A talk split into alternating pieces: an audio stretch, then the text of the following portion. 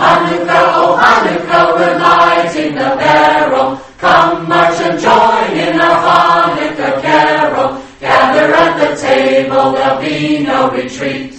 Let's get this thing settled and go home to eat. And while they are talking, our candles delight all who see.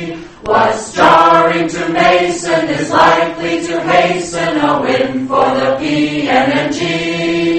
What's jarring to Mason is likely to hasten a win for the PNNG. Hanukkah, oh Hanukkah, a month, maybe longer, as we keep fighting, our spirit grows stronger. When the Union record first hit the net, Seattle learned how good real reporting can get. And while talks continue, reporters write stories that hint. A miracle's fine, but we're holding the line till there's bargaining news fit to print. A miracle's fine, but we're holding the line till there's bargaining news fit to print. Hanukkah, oh Hanukkah, guilds Maccabeus, let us when management would not even see us at first, at its worst, couldn't break up our strike. We can still hold out for an offer we like. It's raining, it's snowing, our pick is stand fast in the street. Pass me a pancake, together we can take the stress and the scabs and the heat. Pass me a pancake, together we can take the stress and the scabs and the heat. You are listening to Your Community Spirit, the show about caring, sharing, and preparing. Hmm. That's right, caring, sharing, and preparing for the changes needed in the world as we know it. That's been our slogan since 1999. Yes. What do you think? We're like creating a change I just by having that I think so. It gets Yeah. people thinking every week about caring and about sharing and about preparing. for the changes needed in the world as we know it. Let's bring back the mm-hmm. circle again, the circle of friends, the circle of family, the circle of being. Wake up! Oh.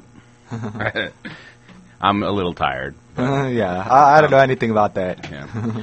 Wake up and be healthy and therefore wealthy to the peace and joy of Mother Earth. You are listening to your community spirit on your community radio station.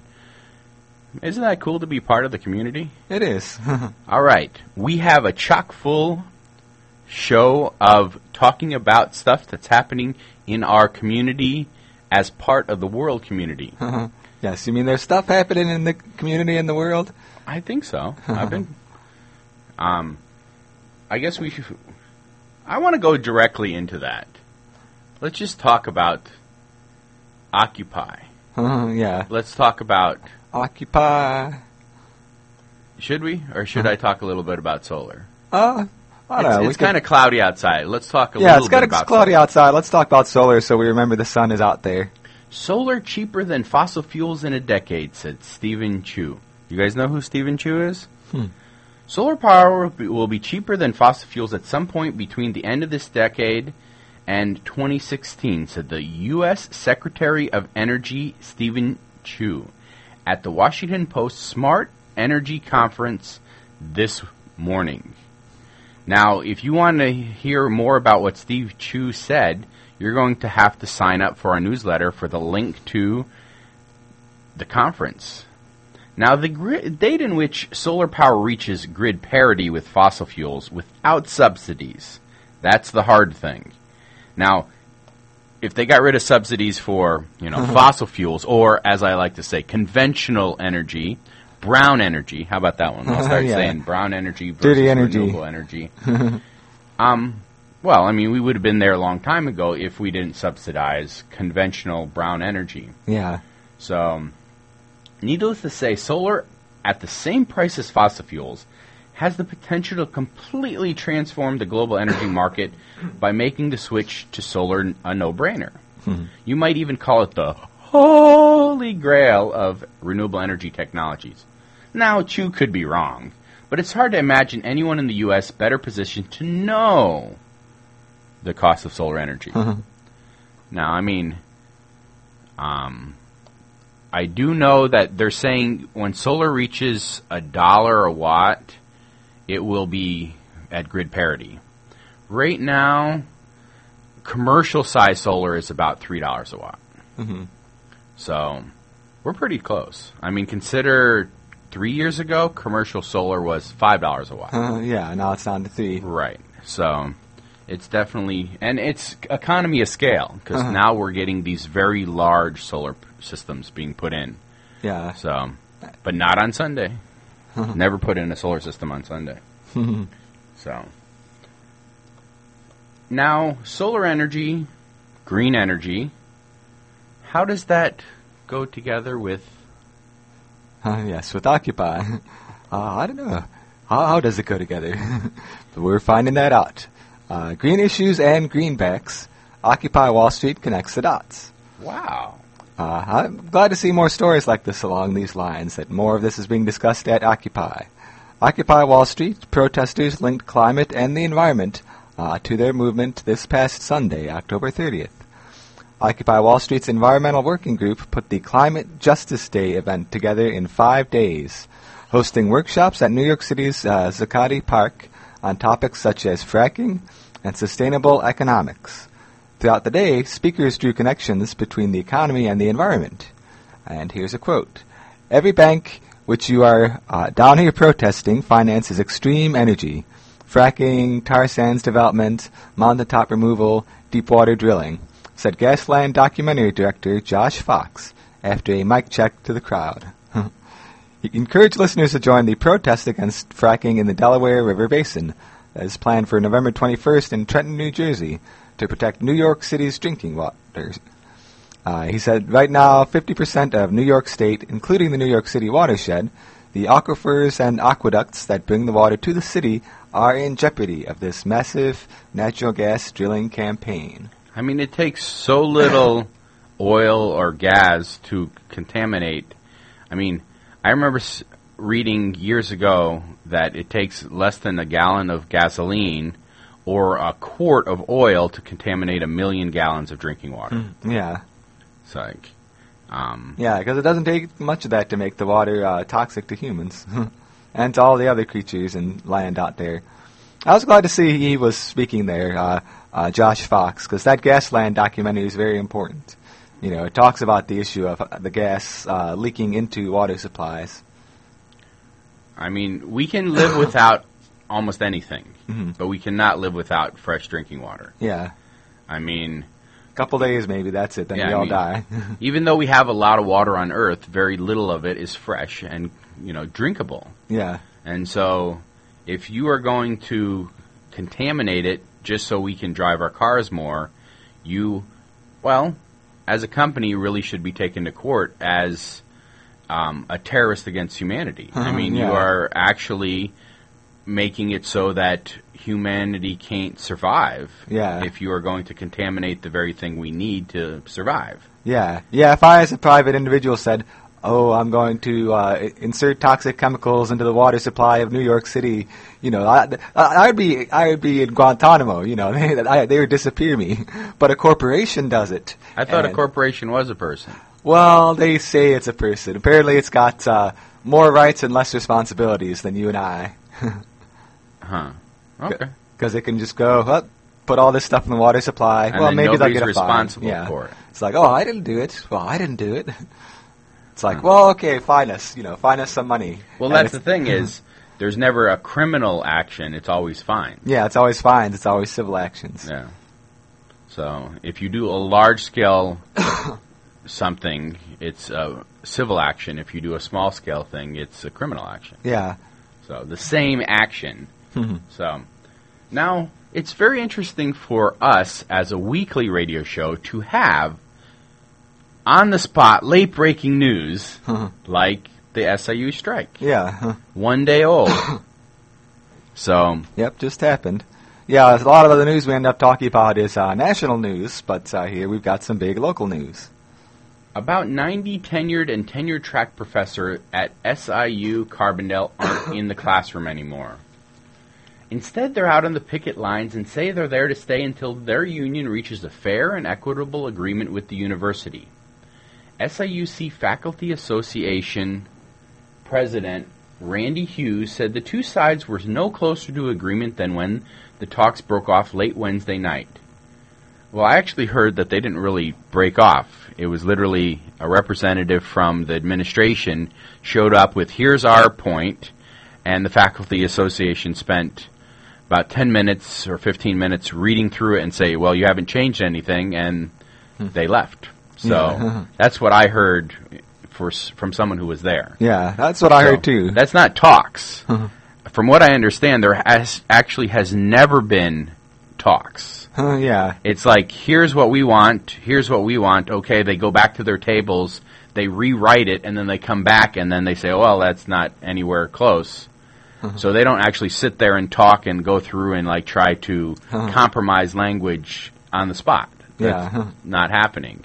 So it's basically, uh, you know, some lawyers at the table, they talk, and then they go back and draft something, and then come back, and, you know, it's not changed much. You know? yeah, And it's, you know, small wording can mean a lot. Like the fact that tenured professors can actually get fired right now with 30 days notice. yeah, They don't have a contract. So they can literally, I mean, they haven't had a contract for a year and a half. Yet they keep working. What- yeah. I mean, Yeah, they keep they, they they keep working, and they have they have to work under these conditions of not having a contract, and uh, and makes it hard. yeah, being able to be fired at any moment when Yeah. you're supposed, you've gone through a long process to basically make it so that you can't be fired easily. yeah, hmm. I mean, they can still be fired if they do things that are, you know, very unethical and illegal. yeah, But there's a process of they can't. They don't just get a notice. You're fired. Yeah, there's there's a actually a process you go to go through to, you know, relieve them of their tenure. yeah, It's not actual being fired. yeah, and that, and that's to secure the uh, uh, the continuity of the academic community. You know, if you had all these professors who just didn't know, like maybe I'm going to be fired tomorrow, you know, or maybe I'll be fired because of what I'm teaching, you know. Well, the Uh, ability to have freedom of speech in the in the college setting. Yeah. If you're saying something that's against the you know the establishment, the establishment can fire you. But if you have that freedom to talk about, you know, anything, then there's you know, if you don't have that threat of being fired, you're going to be open and honest in your teaching, Yeah, and that's the whole point. yeah. I mean, it's education is not a business. Education is supposed to be an open dialogue about learning about things. yeah, that it's, make it's supposed sense? to be anyway. Yeah. Okay. It, it seems like there's differences of p- opinion on that matter uh, locally, but in, in my opinion, uh, that's what education should be. Now, this is the first labor strike of any kind in the university's history. Now, the university did close back in the 70s because of um, protests Yeah. for the Vietnam War. Literally, people weren't showing up to class. I mean, so they actually closed halfway through the semester and gave everybody complete grades. And so, I mean, they've already done the midterms, so literally, some people who say they need to go to class, I understand they've already done their midterms. They don't have to show up to class and they'll still get a letter grade. I mean, is that correct? I Um, don't yeah. I, I've heard people talk about it. I, I've heard people argue that the probably the worst that would probably happen is similar to what you said in the uh, demonstrations back then. Is that if worse comes to worse, they can give them a pass-fail. You know, if for some reason they can't uh, complete the uh, semester because of the strike, then they may get a pass-fail. But still, that that creates uh, big issues for people who came and uh, you know wanted to actually do their courses. yeah. Yeah, Now- but the uh, the uh, yeah the, the the strike is uh, uh, yeah. I'm, uh, I'm trying to put into words my, my frustration with the administration of SIU for letting it get to this point.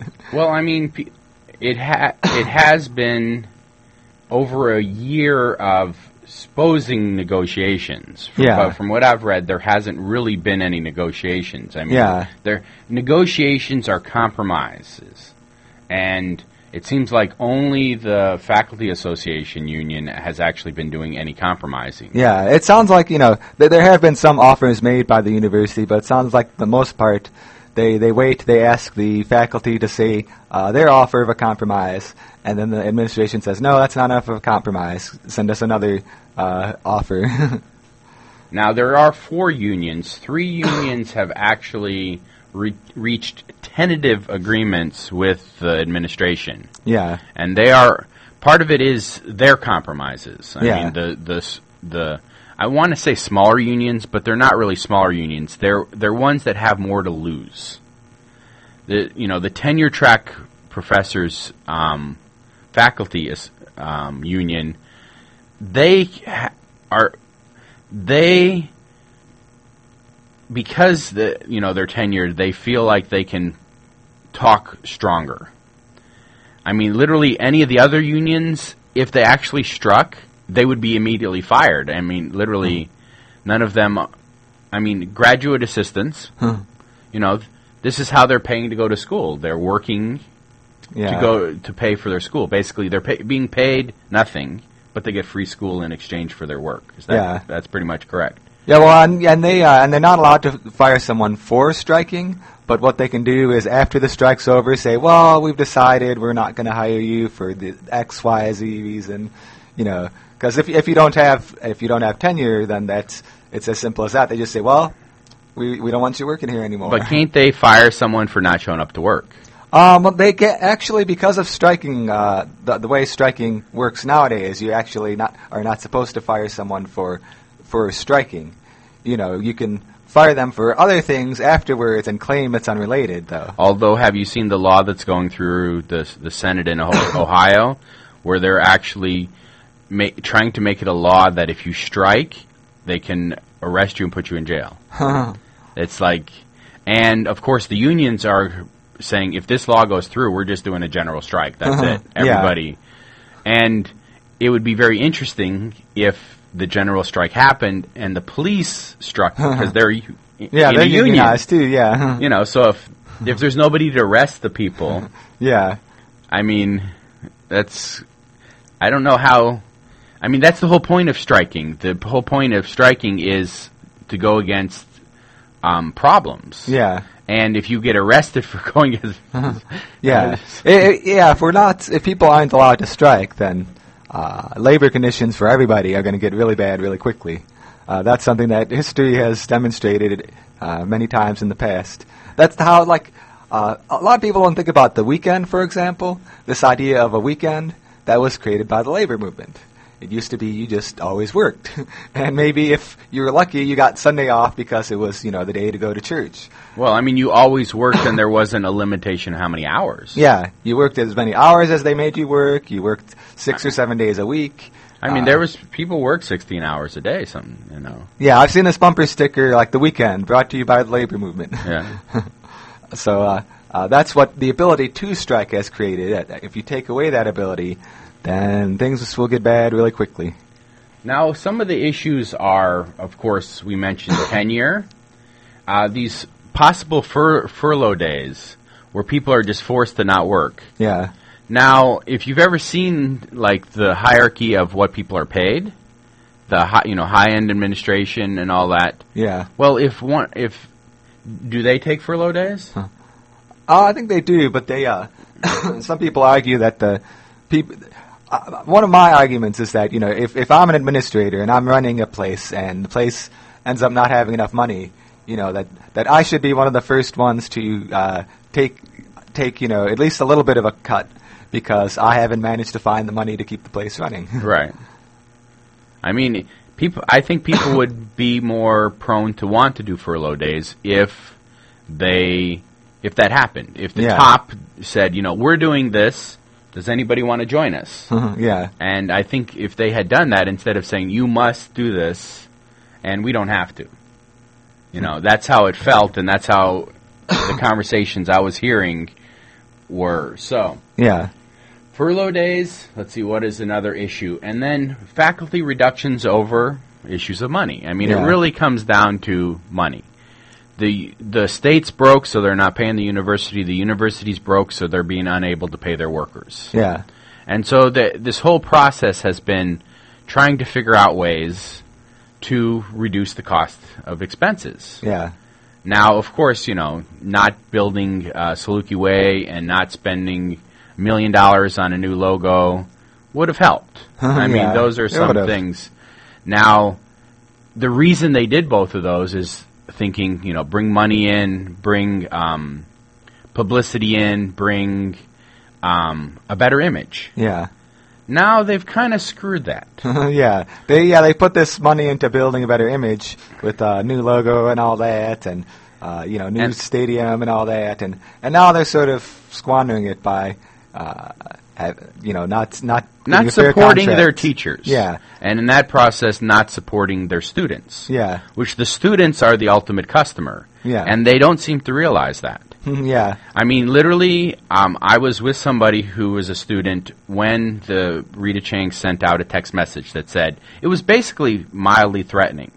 It said, if you're not in class, um, well, it said, we will have people observing whether you're going to be in class.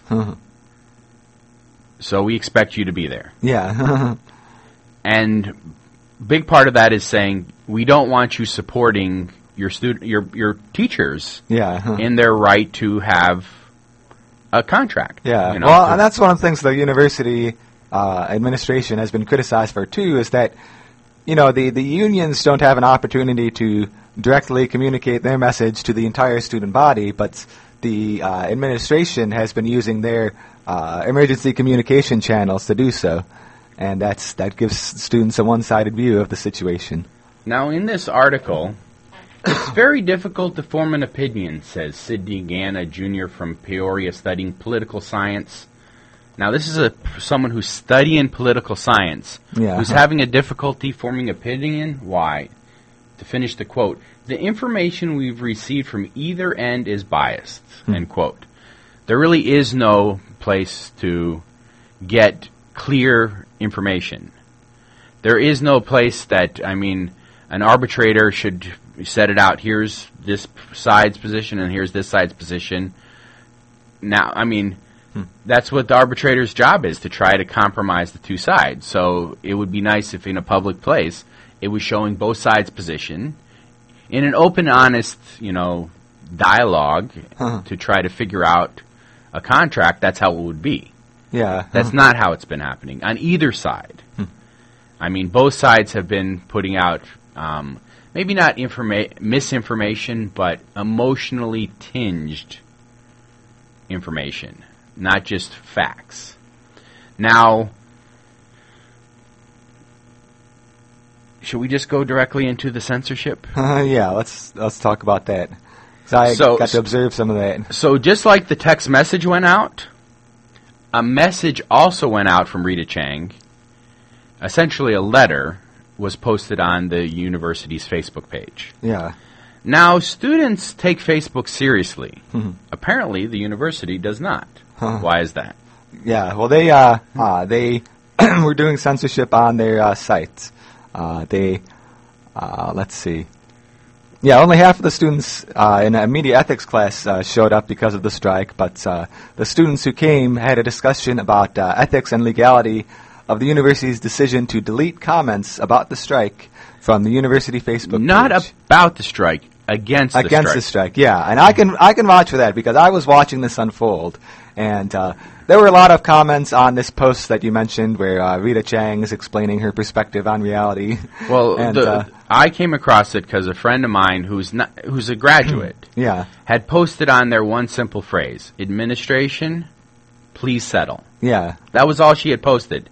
Now, she got it, it deleted and she got blocked from yeah, from posting on there. posting on the university. She's an alum. She has the right to express her opinion, Yeah, and she got you know she posted a status that was like really frustrated. yeah, She, and um, it spread like wildfire. I mean, people Yeah. were people were trying to get on there and post things. Now, if you go there now, Now, I happened to read about it, and I went to there and looked at it, and there was like 156 comments. Mhm, yeah. If you go there now, there's Yeah. 86. Down to like 80, yeah. and they're only ones of people who are, you know, for it. I mean, one of the ones that got taken off was, um, l- literally a guy. Um, well, he just was saying that he wants to know what the both sides of the issue are. yeah. He's like, is there any place I can look up and see both sides of the issue of why this strike has happened? Yeah. And, some, someone else says, well, I really like your comment, but it's not going to be up here for very long, I'm sure. Yeah. And yes, it got deleted. Yeah, and there also some like you know say, just saying I support my teachers, and th- that got deleted. And, and there were some asking questions too, and and I noticed you know the, the, ones in favor of the administration's perspective, uh, even if they were a little bit uh, belligerent or you know uh, not very nice, they would stay up there. But the ones uh, even just asking questions about the situation or especially supporting the uh, the unions, those would just be gone.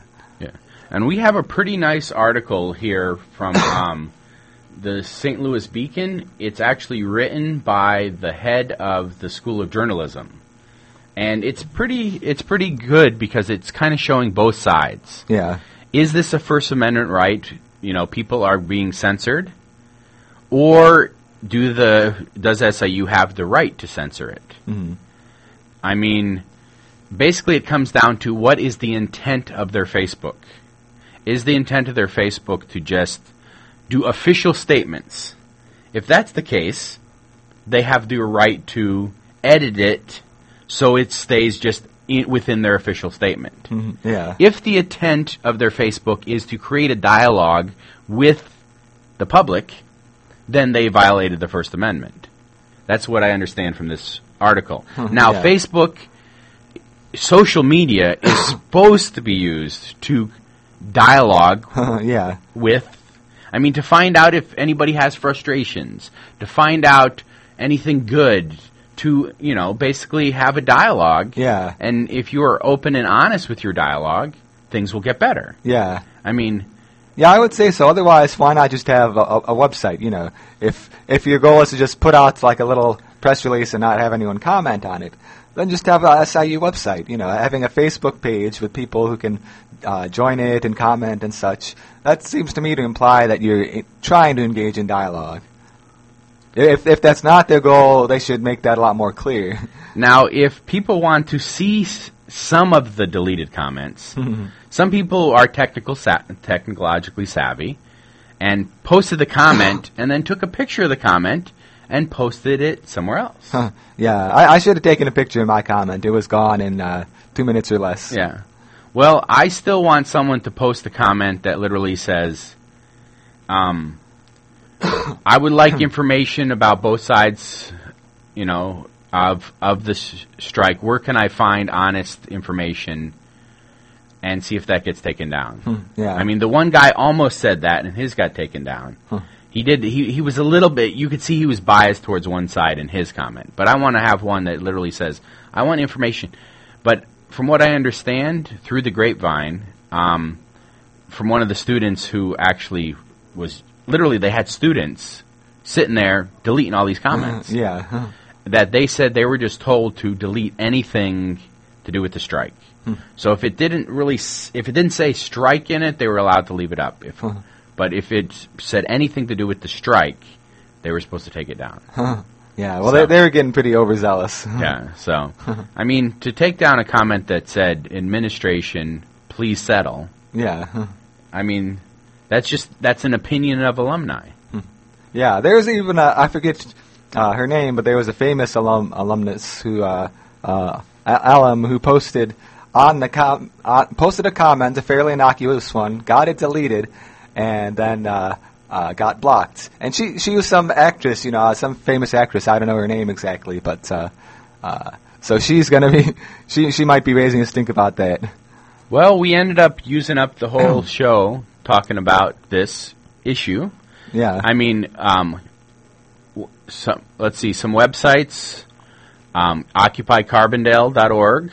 That's a good one. Has a lot of links to a lot of the Facebook. Um, on Facebook if you want to see the deleted comments. It's kind of hard to find the. It, it's like SIUC fan page period stop censoring, Yeah. and there's a bunch of the the pictures of the ones that have been censored. Let's see. Is there any happenings that we have to? Yes, today. Teach in why we should support SIU workers. That's today at 5 p.m. at Occupy Carbondale, which is near Bucky Dome outside Quigley Hall across from the Gaia House Interfaith Center. This is a student and community teach-in on why we should support SIU's workers, sponsored by SIU Students Against Cunts, Cuts and Occupy Carbondale. So, Yes, and then uh, you can talk about that there. And then across the street, uh, there's dinner, Thai dinner uh, for Rice and Spice. Uh, starting at 6, all the preparation going on. Uh, they're celebrating uh, Loi Krathong, uh, a holiday there.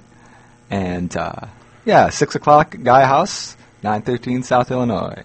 Saturday from 8 until noon, the farmers market on the west side of town. And also Saturday at noon, the Vigil for Peace.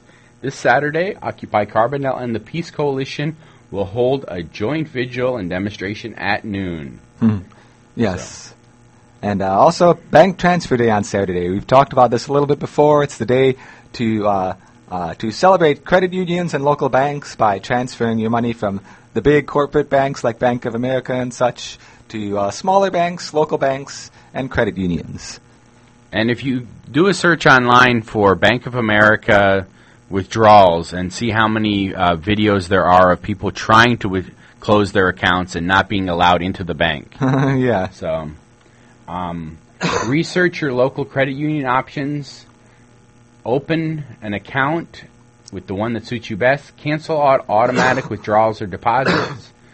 And then, imp- important is to make sure you close your account. Yeah. Let them know that you're actually closing your account. That you're leaving. Uh-huh. Yeah, because I mean, um, anyway, if you would like to receive our newsletter with detailed information of everything we've talked about, please email info at yourcommunityspirit.org. We'll see you again on the radio and out and about. Uh-huh, yes. On this the is going to be an exciting week. Stay energized. This is actor Angie Harmon working as a volunteer tutor. Here, she's teaching kids to spell habeas corpus. Here, prosecutable. Yes.